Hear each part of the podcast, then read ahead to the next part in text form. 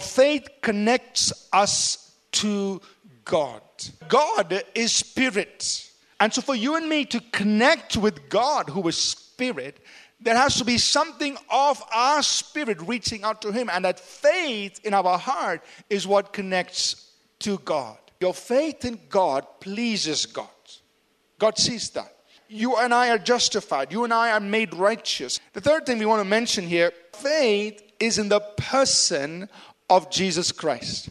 You see, when the world talks about faith, uh, it's, they, they think about, well, you're just trying to believe something. Think about some mental gymnastics.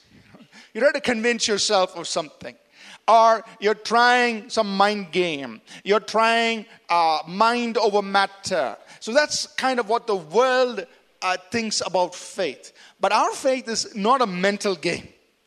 Our faith is in the person of Jesus Christ. Faith is based on relationship. Understand that Bible faith is based on your relationship with God. It's about you knowing God.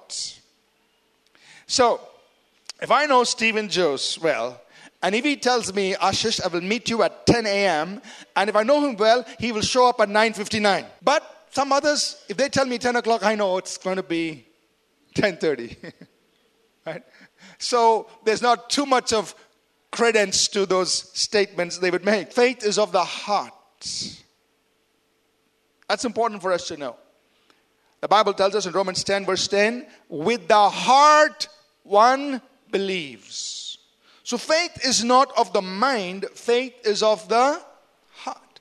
Which means that you can have faith in your heart even when you have questions in your mind. The fact is, none of us have all the answers.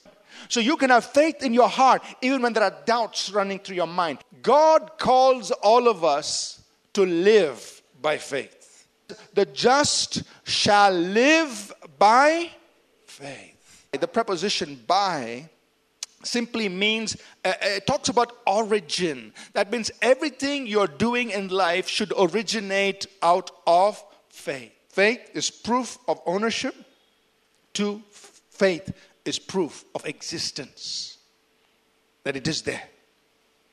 The Amplified Bible brings this out very nicely. Faith is the assurance, the confidence, the title deed of things we hope for, being the proof of things we do not see, and the conviction of their reality.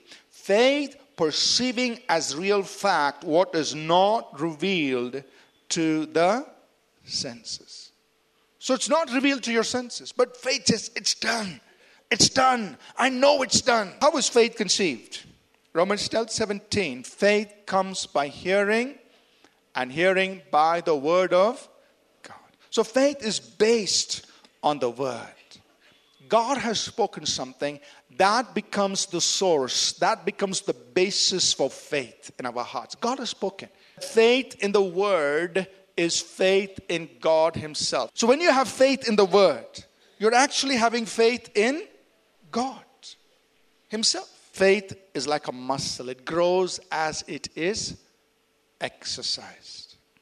So we all begin with Romans 12 3, where it says that God has dealt to each of us a measure of faith. So every believer, each one of us, has a measure of faith.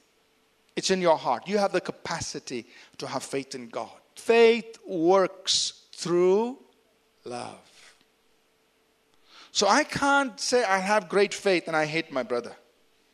Add to your faith. So faith needs these additional things in our lives for it to keep growing, for it to keep us strong. Faith causes the power of God to work in our lives. We all want to see that. Some of us may be faced with mountains. God, this, this is an obstacle. How do I get it out of my way? Well, Jesus told us, you know, with your faith, you can move the mountain. Second Thessalonians 1 and verse 11, he is writing to the Thessalonians. He says, uh, We also pray for you that our God would count you worthy of this calling and fulfill all the good pleasure of his goodness and the work of faith with power. So you work your faith. That means you put your faith to work. You do something out of faith. When you do something out of faith, what happens? God completes that work with His power.